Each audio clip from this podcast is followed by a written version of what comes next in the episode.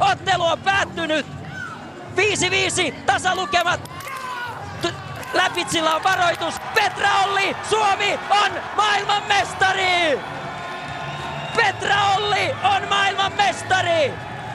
21 vuoden odotus suomalaisessa painissa on päättynyt. Petra Olli ottaa maailmanmestaruuden.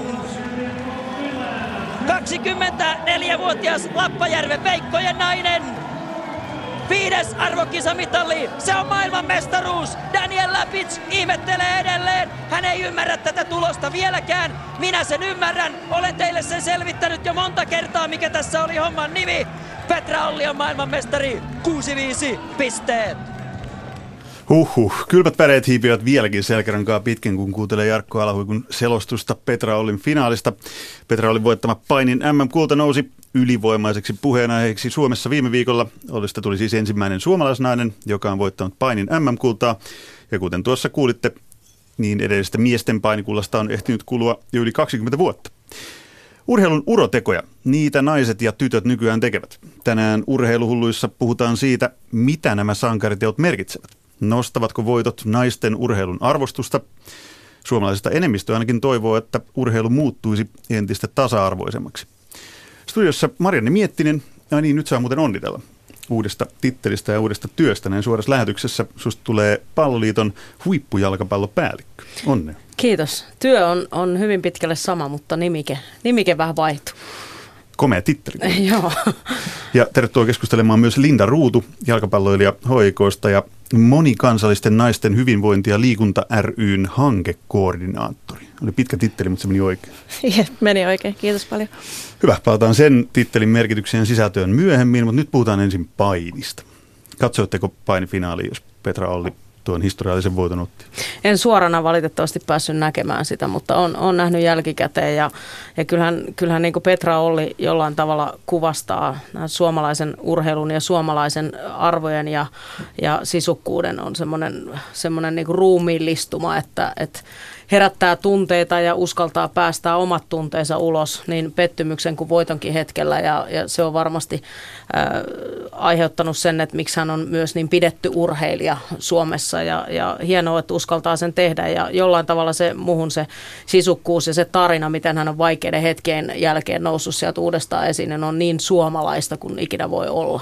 Ja se kuvastaa ehkä aika hyvin tämän päivän aihetta siis naisten urheilun asemaa ja sen taistelua pimeästä valoon, jos tällä vähän runolliseksi heittäydytään. Kyllä, ja, ja naisten sisukkuutta. Kyllä, kyllä. Linda Ruutu, katsoitko Petra Olin painifinaalin? Mulla oli sama kuin Markella, että livenä en nähnyt, mutta sitten jälkikäteen kyllä ja ihan huikea, huikea suoritus ja mahtava urheilija, niin kuin Marke tuossa aika tyhjentävästi sanoikin, niin on kyllä loistava esikuva. Tämä iso pihvi tänään, mikä syödään lähetyksessä, on siis se, että, että naisten ja tyttöjen nämä urheilun uroteot, niin mihin, mihin ne johtaa, mitä niistä oikeasti seuraa, mihin tämä kaikki merkitys sataa. Siis nythän on, niin kuin kaikki aika hyvin varmaan tietää, niin olympiamitalleita, naiset tuo jo isomman kasan, Riosta ainoa mitalin toi Mira Potkonen, Etelä-Koreasta Enni Rukajärvi, Krista Pärmäkoski, ja siis menestyneitä naisia tulee koko ajan enemmän ja enemmän. Ja sellaisissa lajeissa, mistä niitä ei oikein Suomessa ole totuttu odottamaan. Kuten nyt Marine Miettinen lähdet alle 17-vuotiaiden tyttöjen maajoukkueen kanssa jalkapallon MM-kisoihin Uruguayhin. Eli siis Suomi pääsee jo jalkapallossa MM-kisoihin. Mm. Tietenkin faktahan on se, että monissa lajeissa, niin kuin naisten jalkapallossa esimerkiksi kilpailu ei ole ihan niin kovaa kuin miesten jalkapallossa.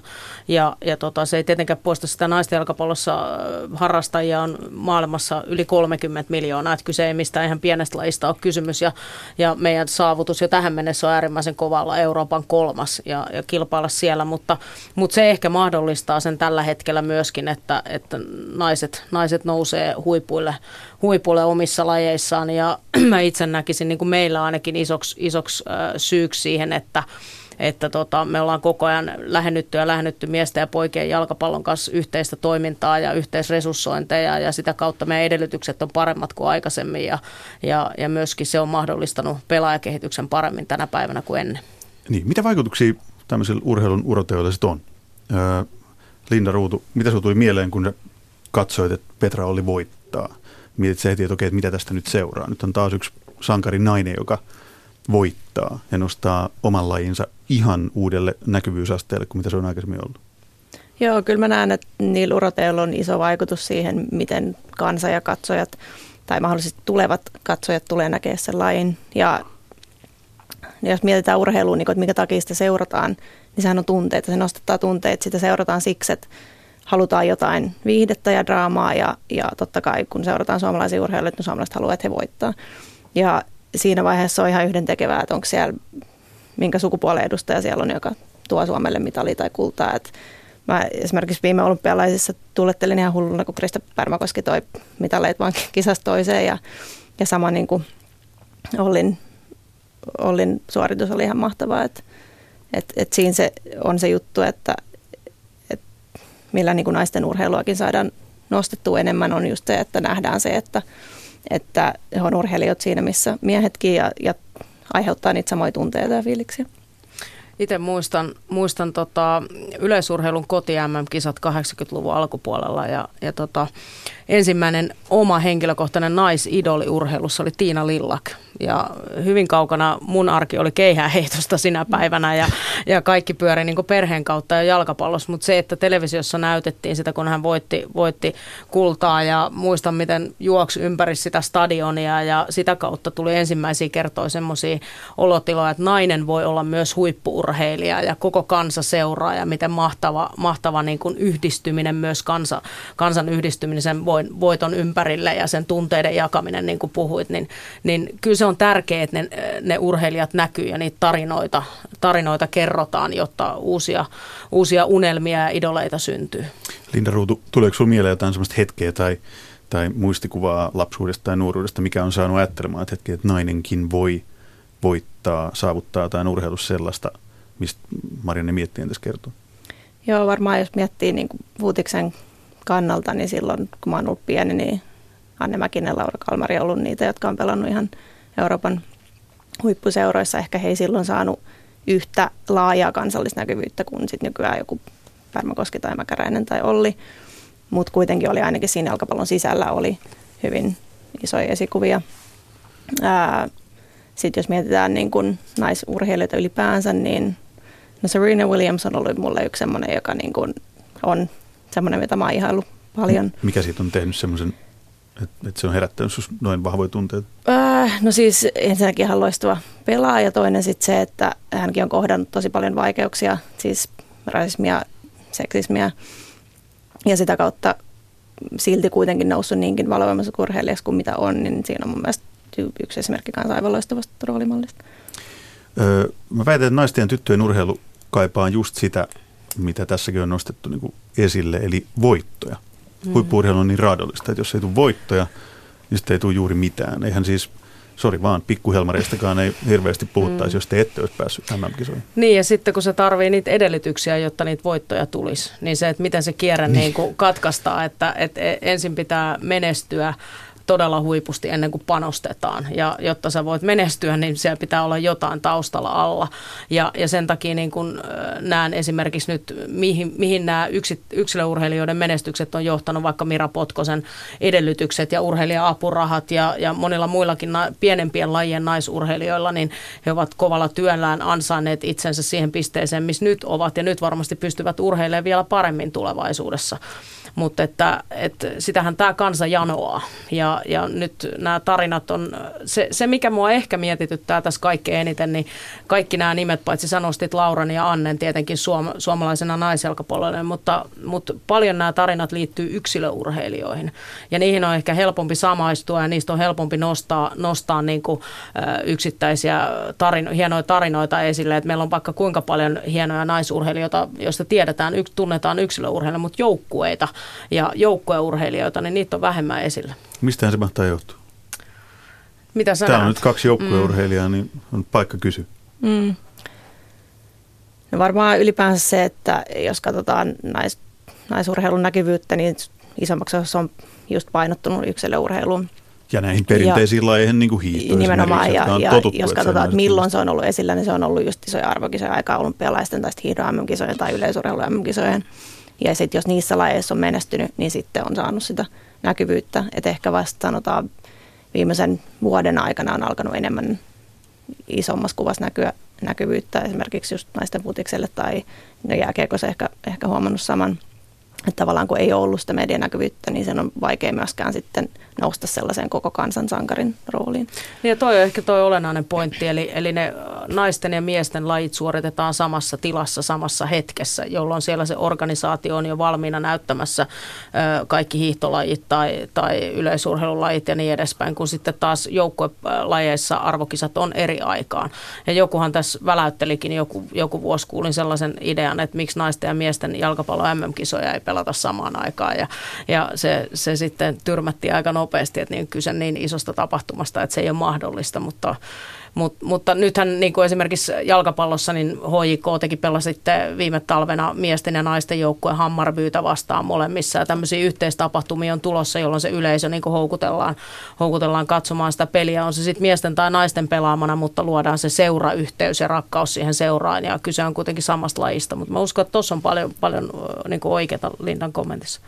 Se on aika mielenkiintoinen kehä, mistä nyt puhutaan. Eli, eli tarvitaan voittoja, tarvitaan menestystä, jotta saa näkyvyyttä, jotta saa sitä kautta niin kuin taloudellista hyvää. Mm. Me palataan myöhemmin, syvennytään siihen ruohonjuuritason toimintaan vielä lisää, mikä sitten mahdollistaa sen. Mutta miten te ratkaisette niin kuin omassa työssänne sen, että kun odotukset on ihan hirveän korkeat, mutta sitten resurssit on kuitenkin verrattain pienet ennen kuin sitä menestystä tulee, niin mikä, mikä se on se salaisuus, mikä on vaikka johdattanut pikkuhelmarit MM-kisoihin. No Vaikka se, ei ole sitä ennen niin. tullut mitään panostuksia, niin seuraa sen jälkeen, kun tulee menestys. No on niitä panostuksiakin tullut koko ajan enemmän ja enemmän. Meidän, meidän nuorisopuolen äh, niin kuin edellytykset oli viime vuonna budjetillisesti paremmat kuin koskaan aikaisemmin, eli, eli maailma muuttuu koko ajan. Äh, Mutta kyllähän tässä niin kuin isoin juttu on sekin, mikä Linda, Lindan ura on, ura on vienyt koko ajan eteenpäin, niin on se hurja rakkaus ja, ja intohimo sitä lajia kohtaan. Että nämä ihmiset, jotka tässä toiminnassa on mukana, niin he ovat mukana sen yhteisöllisyyden, niiden tunteiden, niiden, niiden kokemusten takia ja, ja viihtyvät siinä toiminnassa ja kokevat saavan henkistä hyvää, vaikka rahaa, rahaa siitä ei välttämättä tuukkaa. Ja, ja, ja tota, mä luulen, että se on myös meidän menestyksen yksi semmoinen vakaa pohja, että se on niin yhteisöllinen se pienempi porukka, joka paiskii töitä, töitä vahvasti aamusta iltaan ja, ja se, se on mahdollistanut vaikka vaikka, vaikka resursseja ei sitä aina olisikaan niin paljon. Alle 17-vuotiaiden tyttöjen maajoukkue lähtee siis ensi viikolla. Sä lähdet sinne joukkueen kanssa mm. Urguahin MM-kisoihin. Linda Ruutu, voidaanko me odottaa, että Marini Miettinen tulee sieltä mitallikaudessa kotiin?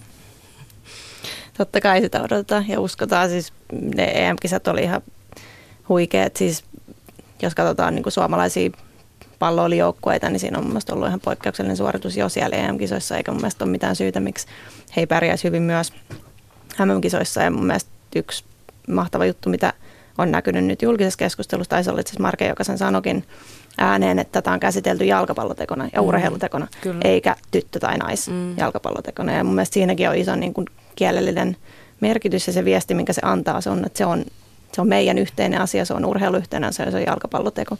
Eli periaatteessa tämä, niin mun lähtökohta tähän ohjelmaan oli täysin väärä, kun mä puhun tyttöjen ja naisten urheilusta. Mutta se on taas liittyy tuohon menestykseen, että nyt jengi haluaa olla mukana. Mm. Ja ne mm. haluaa olla mm. kokemassa ja, ja fiilistelemässä sitä juttua, että, että Marko Salorannan valmentama joukkue kaataa Saksan. Siis kuinka monta kertaa Suomi kaataa historiassa Saksan nuorisopuolen maajoukkueessa eikä naisten maajoukkueessa koskaan aikaisemmin. Ja siis ihan sama olisit naiset, miehet, tytöt, kyllä, pojat kyllä. tai ihan, ihan mitkä tahansa, niin, jotka siis Suomi, jalkapallo – Saksa. Kyllä. Sehän kuulostaa lähes yhtä vaikeaa yhtälöitä kuin mulla oli matematiikan tehtävät lukiossa. Joo, ja sitten Täysin matkan varrella on kuitenkin ollut voitto Englannista, voitto Hollannista. Et se, se on niin kuin jollain tavalla nostanut sen arvostuksen myös sitten ehkä niiden epäilijöiden silmissä sekä sitten vielä se tapa, miten se joukkue pelaa. Ja, ja myöskin taas kun puhutaan tarinoista, niin ne pelaajat on ollut aivan mahtavia median edessä ja äh, ilman, että niitä on syötetty vastauksiin ja, ja he ovat avoimia, äh, rohkeita itseluottamuksen omaa omaavia suomalaisia nuoria naisia ja, ja ovat erinomaisia esikuvia. Ja mä edelleenkin niin kuin tässä asiassa, kun jos ajattelee omaa taustaa, vaikka tätä kommentaattorikuvioa, niin kyllä kyse on paljon siitä, että osaavia ja hyviä naisia löytyy, kun he saavat vaan mahdollisuuksia.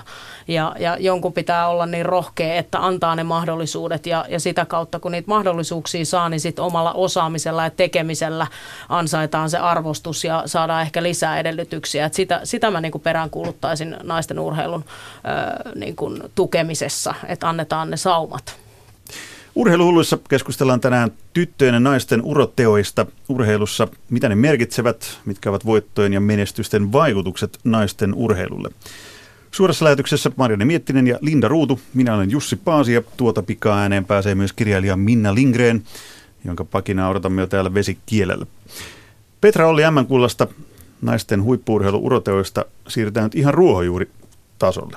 Minkälaisia vaikutuksia tyttöjen ja naisten, siis tyttöjen urheiluun nä, tällä huippuurheilun menestyksellä on? Me puhuttiin jo siitä, että se on esikuvallinen merkitys, niin kuin täällä nostettiin, että Marine Miettinen katsoi Tiina Lillakin keihään heittoa 80-luvulla ja Linda Ruutu on vaikuttunut Serena Williamsin jutuista, niin Linda Ruutu, sä toimit ö, päivätyössä monikansallisten naisten hyvinvointi ja liikunta ry, oli niin pitkä titteli, hankekoordinaattori siinä, että pitää lukea oikein paperista. Kerro, mitä sen tittelin alle ensin niin kätkeytyy, mitä sä teet? Joo, ehkä voidaan käyttää termiä Monaliiku-järjestöstä. Että Monaliiku. Se on niin lyhennetty. Niin se on vähän niin kuin Mona vähän, Liisa. vähän iisimpi sanoa. Monaliiku. Tota, joo, aivan. Joo. Mutta järjestönä siis tavoitteena on edistää hyvinvointia liikunnan ja urheilun keinoin. Ja, ja tosiaan monikansallinen termi tulee siitä, että usein ihmiset, jotka tulee eri taustoista, niin kokee kuulumansa enemmän kuin yhteen kansaan. Ja, ja ollaan koettu, että se on parempi termi kuin esimerkiksi maahanmuuttaja. Mutta tosiaan paljon meidän liikuntaryhmissä on, on monikansallisia naisia ja tosiaan suurin osa toiminnasta keskittyy ää, naisten hyvinvoinnin edistämiseen. Myös siinä taustalla on se, että tutkimukset on osoittanut, että maahanmuuttajataustaiset naiset liikkuu vähemmän kuin, kuin kantaväestön naiset ja myös maahanmuuttajataustaiset miehet. Että siinä on ollut tavallaan se tulokulma siihen, että minkä takia tuohon on päädytty. No onko nyt tämä meidän päivän aihe? Minusta se liittyy aika hyvin tähän. Eli siis esikuvat, joiden uroteot sit tuo sitä urheilun ilosanomaa niin kuin alaspäin ihan mihin tahansa tai mistä tahansa niin kuin kulttuurista tai sukupuolesta riippumatta. Joo, Miten joo. sä huippuurheilijana itse niin kuin, tuot sitä omaa esimerkkiä sinne?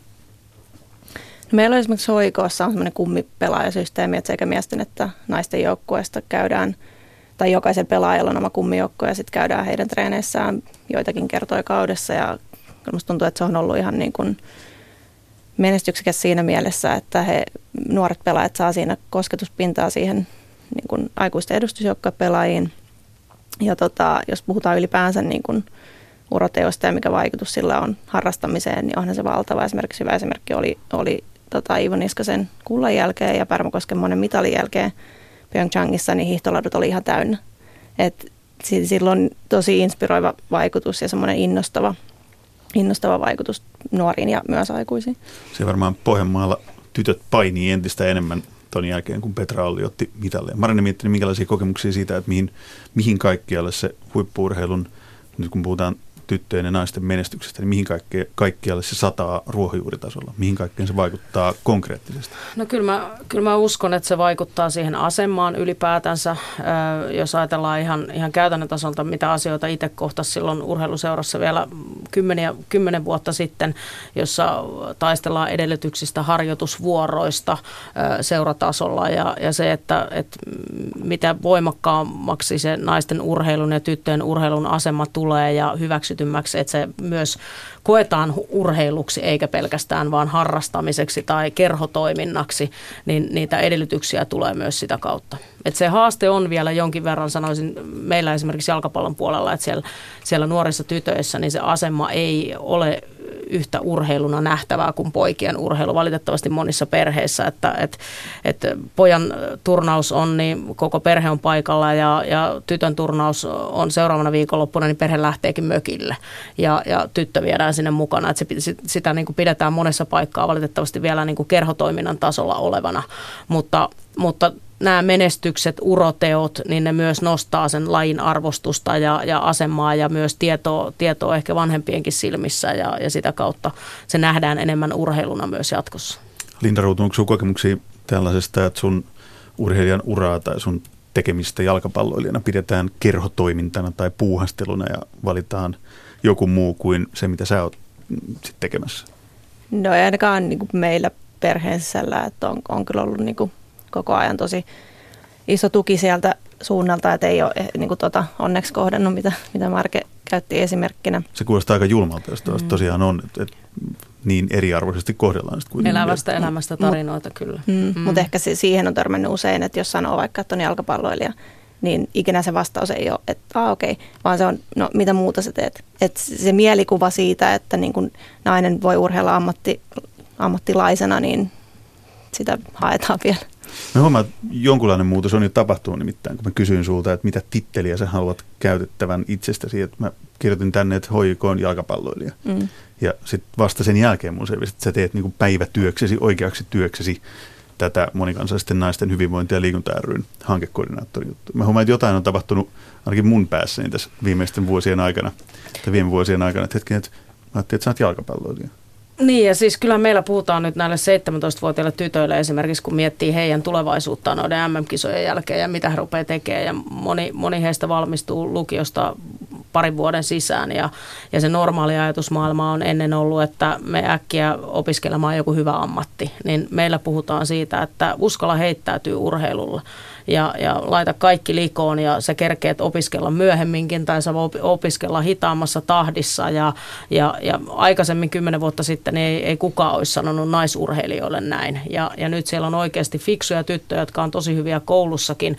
Ja, ja silti näkee sen, että okei, että nyt olisi mun sauma ja nyt mä voin panostaa siihen urheiluun ja kolmekymppiseksi, niin kuin Linda Selström on vasta nyt opiskelee esimerkiksi lääkäriksi ja on tehnyt sen hitaammin ja, ja on panostanut kaikki futikseen, eli, eli kyllä se se, kyllä se muuttuu pikkuhiljaa. Ja asenteet muuttuu aika merkittävästi yleurheilun äh, juttu hiljattain. Nyt en ihan muista, että minkä päivän juttu oli, jos kerrottiin, että suomalaiset, siis valtaosa suomalaisista haluaa huippuurheilun tasa-arvoa. Mm. Eli, eli haluaa niin kuin yhtäläiset mahdollisuudet taloudellisesti ja muutenkin naisille ja miehille. Niin miltä tämä kuulostaa teidän korville? Joo, se oli hieno, hieno lukema. Spottasin sen kanssa, taisi olla jo aikaisemmin, tai anteeksi viime viikolla – mutta joo, siis mahtava juttu ja, ja jos mietitään, että mikä tavallaan yhteiskunnallinen paine alkaa tulla myös urheilujärjestöille sekä lajiliitoille että seuroille, niin kyllä se suunta on se, että vaaditaan tasa-arvoa enemmän ja se on mielestäni oikea suunta ja jossain vaiheessa tavallaan, että ehkä urheilu on ollut semmoinen yksi viimeisimmistä linnakkeista, missä tasa-arvon edistys on ollut hidasta, mutta se paine kasvaa koko ajan siihen suuntaan, että vaaditaan sitä enemmän. Niin se paine alkaa olla jo melkoinen. Niin tässäkin listattiin alus paitsi Petra Ollia, pikkuhelmareita. No hiihto on ollut perinteisesti naisten, naisten menestyslaji muutenkin, mutta sitten on nyrkkeily, tämmöisiä lajeja, joita varmaan ei muutama vuosi sitten kukaan olisi odottanut, että hetkinen, että naiset tuo mitalleja nyrkkeilystä. Aina olympiamitalli mm. Nainen, joka nyrkkeilee. Mm. No ehkä ennen se on ajateltu, että nainen ei voi nyrkkeillä tai nainen ei voi pelata jalkapalloa, ei siitäkään niin kauan aikaa, mutta, mutta tota, olisihan se kumma, kun tässä yhteiskunnassa kuitenkin noin puolet, en tiedä viimeistä asukasmäärää Suomessa, niin on naisia, että, että heillä ei ole samanlaisia oikeuksia käyttää yhteiskunnan rahoja ja edellytyksiä samanlaisiin toimintoihin kuin miehillä, että en mä näe siihen niin kuin mitään perustelua. Markkinatalous, mä ymmärrän sen jollain tavalla, että, että tota, joissain tapauksissa vaikka, vaikka miesten joukkue tuo sisään enemmän rahaa ja silloin, silloin jotain siitä rahasta menee ehkä enemmän myös niille, jotka sitä rahaa hankkii, mutta, mutta he ovat sen silloin itse ansainnut. Meidän yhteisistä rahoista, verovaroista ja muusta, niin mä en näe mitään syytä siihen, että miksi ne pitäisi jakaa epätasa-arvoisesti. Nimenomaan ja kuitenkin iso osa suomalaisesta urheilusta tapahtuu julkisin varoin tuettuna. Kyllä. Niin ja sitten naiset tuo vielä, niin kuin todettu moneen kertaan, niin enemmän menestystä kuin miehet. Niin, ja, ja sitten sit mä olin perjantaina katsomassa äh, lätkää Helsingin IFK vastaan Tappara ja Kimmo Kuhdan, Kuhdan juhlia ja ja tota, juttelin siellä äh, HIFKin naisten päävalmentajan kanssa ja hän kertoi, että miten yritykset ovat tänä päivänä myös kiinnostuneita ihan eri lailla naisten, naisten joukkojen tukemisesta, koska he haluavat myös naisia katsomoihin, he haluavat lapsia, tyttöjä, perheitä sinne ja, ja siellä nähdään niin kuin ihan järkyttävän suuri kasvupotentiaali. Myös jalkapallossa on eniten, eniten kasvupotentiaalia nimenomaan naisten ja tyttöjen puolella, kun verrataan äh, pelaajamääriä, mistä, mistä sitä voi lisää tuoda ja, ja tämän niin kuin ymmärtäminen ja taas kerran mahdollisuuksien antaminen ja pienien panosten laittaminen voi tuottaa jossain vaiheessa isoja juttuja niin menestyksen kannalta kuin sitten muutenkin. Joo, toi on mun mielestä tosi oleellinen pointti, että se, se hyödyntämätön potentiaali, mikä on naisten urheilussa, varsinkin ehkä korostetusti naisten joukkueurheilussa, koska siinä vielä vähemmän on tullut niitä tarinoita esille, mutta se on tosiaan valtava ja, ja siinä toivoisi, jos nyt mietitään jalkapallon kannalta, niin myös niin kuin UEFA ja FIFAn heräämistä siihen, että ehkä jos mietitään maajoukkojen jalkapalloa, niin se suunta on oikea, että esimerkiksi arvokisojen turnausten palkkiot on, on kasvussa. Okei, valtava ero siinä on edelleen miesten kisoihin. Ja itse asiassa, mitä Markep sanoi aikaisemmin, että kisojen yhdistämisestä, niin mun mielestä niin kuin tälleen nopeasti ajateltuna se kuulostaa tosi hyvältä idealta ja se, sekin olisi vaan valinta tavallaan. Että, ja mä uskon, että siellä on aika paljon vanhoillisia asenteita, mitkä edes pysäyttää sen ajatuksen, niin kuin, että, että ajateltaisiin sitä mahdollisuutena. Mutta sitten vielä, jos niin kuin seuraa jalkapallosta ajateltuna, niin siinä mun mielestä UFL on erityisesti niin kuin ihan valtavasti tekemistä. Että jos mietitään vaikka naisten mestareen liigaa kilpailuna verrattuna miesten mestareen liigaan, niin se on niin, kuin niin paljon viihdyttävämmäksi tehty jo se kilpailun muoto, että, että ei tavallaan ole edes mahdollista vielä maksimoida sitä potentiaalia sillä tavallaan niillä rakenteilla, mitkä on tällä hetkellä. Että se vaatii isoja muutoksia ja oikeasti panostamista siihen, jotta sitten naisten putiskin saataisiin isoksi ja tuottavaksi lajiksi, mihin sillä on mahdollisuus. Niin kyllä mä peräänkuulutan vahvasti nyt tekoja, että tässä nyt on aika paljon niin kuin puhuttu asioista ja, ja se yhteiskunnan ja median paine on, on laukassut sen, että, että tota, asioita ainakin tuodaan pöydälle, jos, jos ei vielä tehdä asioita. Ja mun mielestä hyvä esimerkki on ollut Ylen Ylen muutos urheiluruudussa, joka on ollut, ollut ihan sel, selvästi näkyvä ja, ja myöskin ihan tulosta tuottava. Et silloin kun ensin tehdään tutkimuksia siitä, että kuinka paljon naisten urheilu näkyy, sen jälkeen tehdään valinta, sen jälkeen ruvetaan seuraamaan ja oikeasti tehdään asioita, asioita sen eteen, niin muutoksia saadaan myös aikaiseksi. Se kyse ei ole välttämättä aina edes rahasta, vaan, vaan valinnoista ja panostuksista ja resurssien hyödyntämisestä johonkin tiettyihin valintojen, valintojen suuntaan. Ja, ja tämä on mun mielestä niin kuin olennaista ja asioita pitää alkaa tapahtumaan eikä pelkästään puhumaan. Erittäin vahvaa puhetta. Tehdään tässä vaiheessa urheilulla sellainen valinta, että päräytetään soimaan kirjailija Minna Lindgrenin pakina. Kilpaurheilu syntyi miesten tarpeisiin. Urheilun oli tarkoitus olla miesten juttu, kilvoittelua miesten kesken. Sitten tuli tasa-arvo – Naiset menivät töihin ja yliopistoon, veivät miehen hommat, ryhtyivät lakimiehiksi, eduskunnan puhemiehiksi, majureiksi ja poliiseiksi ja kiinnostuivat urheilusta. Hyvän hyvyyttään mies päästi naiset jopa puolustusvoimiin ja samalla asenteella sallittiin naisten kokeilla kilpaurheilua. Kukaan ei ajatellut, että vähän ovea raottamalla naisia alkaa syöksyä joka aukosta ja ikkunasta – Eikö ole niin, että mitä enemmän naisia on joka paikassa miesten keskellä, sitä kipeämmin tarvittaisiin vain miehille pyhitettyä miesten juttuja niin kuin jääkiekko ja paini? Urheilunhan piti olla miehiä varten kehitetty maskuliininen asia. Mutta kun enää maskuliinisuuskaan ei ole miesten juttu, muistaako kukaan, mitä tuo sana edes tarkoittaa? Herrankerhot ottavat naisia jäseniksi ja ravintolassa voi mennä mihin tahansa vessaan.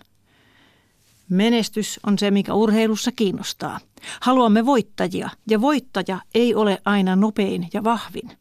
Ei ole ratkaisevaa, juokseeko mies nopeammin kuin nainen, vaan se, kuka on paras jonkin kisan osanottajien kesken omassa sarjassaan. Ja tässä naiset menestyvät kansainvälisesti miehiä paremmin. On liian myöhäistä pumpata lisää rahaa poikien liikuntaharrastuksiin ja miesten urheiluun, koska samoja rahoja kinuavat nyt myös naiset. Ja kuinka tämä muutos on niin nopea? Ihan äsken me puhuimme Mimmiliigasta ja naureskelimme ajatukselle, että nainen on purjehtija, nyrkkeilijä tai painija ja olisi sitä vielä ammatikseen, että pitääkö niille maksaa, eikö riitä, että se vain sallitaan. Ei riittänyt. Tasa-arvo toteutuu vain, jos se, jolla on enemmän, on valmis luopumaan omastaan. Jokainen menestyvä naisurheilija vie epäonnistuneelta mieheltä rahaa, tilaa, julkisuutta, haaveita. Jokainen uusi naiskatsoja vie penkin perinteiseltä miesurheilun ystävältä ja muuttaa urheilua. Mutta mitä jää miehelle, kun maailma näin vauhdilla muuttuu? Näin pakinoi kirjailija Minna Lindgren. Studiossa Linda Ruutu ja Marianne Miettinen, jos seurasin teidän ilmeitänne ja eletänne, niin oli vähän nyökyttelyä, vähän hymättelyä, ehkä pieni naurun pyrskäyskin. Minkälaisia ajatuksia Minnan pakina herätti? Marin? No tarkoituksella aina hieman provosoivaa, mutta... Eikä ihan hieman. mutta tota, itse, itse näen asiat silleen, että omassakin toiminnassa, niin paras kombo on se, kun naiset ja miehet tekevät asioita yhdessä. Ja edelleenkin mä puhuisin ihmisistä, että ihmiset toimii yhdessä ja mä en näe sitä silleen, että naisten urheilu olisi jollain tavalla veisi pois miehiltä, vaan, vaan kaikki ne hyödyt, mitä siitä voi tulla lisää, niin kuin äsken puhuttiin, että, että miten se voi tuoda perheitä, tyttöjä mukaan esimerkiksi toimintaa. Ja, ja fakta on se, että, että naisten urheilun nostamiseksi me tarvitaan edelleen hyviä miehiä. Ja mä oon sen kokenut niin monta käytä, kertaa käytännön tasolla, miten se viesti on erilainen mies miehelle ja miten se avaa mahdollisuuksia kuin sen, että nainen tulee ajamaan sitä naisten asiaa. Ja, ja me tarvitaan ne hyvät miehet tähän mukaan ja meidän pitää tehdä naiset ja miehet asioita urheilun eteen yhdessä. Linda Ruutu, Minna Lindgrenin pakina, mitä ajatuksia herätti? Joo, mä oon kyllä näiden Minnan pakinoiden ystävä. on nyt kuunnellut tästä ohjelmasta aikaisemminkin ja tuntuu, että aina, aina hymyilyttää ja nyökyttää. tota, tosiaan aika, aika provosoivasti ilmaisia asioita mun mielestä nostaa just sellaisia ajankohtaisia asioita esille, mitkä, mitkä tarviikin sanoa ääneen. Tämä tuli aika paljon semmoisia pointteja, mitä mä huomasin, että mekin tässä käytiin. Menestys on se, mikä kiinnostaa urheilussa, että halutaan voittajia. Ja voittaja välttämättä se nopein tai vahvin, niin kuin Linda Ruutu sanoi, että lähetyksen anteeksi, alussa, että, että ihmiset pikkuhiljaa ymmärtää enemmän ja enemmän, että se naisten urheilu tai miesten urheilu tai mikä tahansa urheilu, niin että se tarjoaa elämyksiä. Ja se siinä on kaikkein olennaisinta. No miten tuo tasa-arvo toteutuu vain, jos se, jolla on enemmän, on valmis luopumaan omastaan? Kilpaileeko naiset miehet tässä niin kuin saman laarin markoista? No varmaan osaksi, osaksi kyllä, mutta sitten taas jos mietitään, että nyt, nyt tulisi uusi liikuntapoliittinen selonteko, jonka tavoite on tuoda lisää rahaa urheiluun ja, ja se on taas jotain ekstraa. Ja sitten sen perusteella voidaan miettiä, että jaetaanko siinä vaiheessa, miten ne, miten ne eurot jaetaan, mutta, mutta en mä niin näe sitä lähtökohtana. Mä olen esimerkiksi omassa toiminnassani aina korostanut sitä, että, että jos meille tulee lisää edellytyksiä, niin se ei saa olla poikapuolelta tai miespuolelta pois, vaan enemmän meidän pitää pystyä tekemään asioita sen eteen, että molemmilla asiat ja, ja edellytykset paranee. Niin, kysymykseen vastaus, että mitä jää miehelle, kun maailma näin vauhdilla muuttuu, niin kuin Minna kysyi, niin jää ainakin se, mitä jo oli aikaisemmin.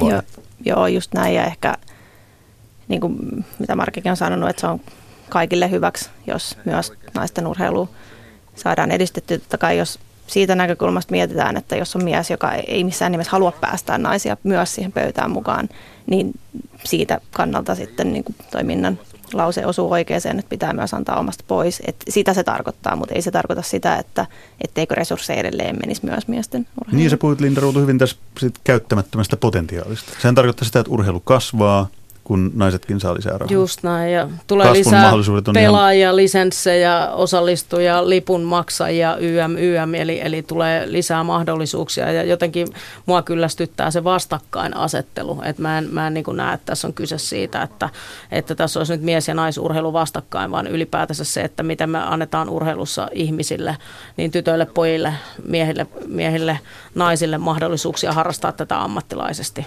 ammattimaisesti kello raksuttaa siihen malliin, että yhden kysymyksen mä voin vielä pamauttaa. Onko urheilu vasta siinä vaiheessa uskottavaa, kun se on sekä naisille että miehille yhtä suurta ja mahdollisuuksia tarjoavaa? No mun silmissä kyllä, mutta ei välttämättä kaikkia. Linda Ruutu. No joo, aika samoin linjoilla. Näin, urheilu ollut jälleen kolme varttia suoraa intohimoista puhetta urheilusta. Se sama intohimoinen puhe jatkuu jälleen viikon kuluttua. Kiitos seurasta ja kuulemiin.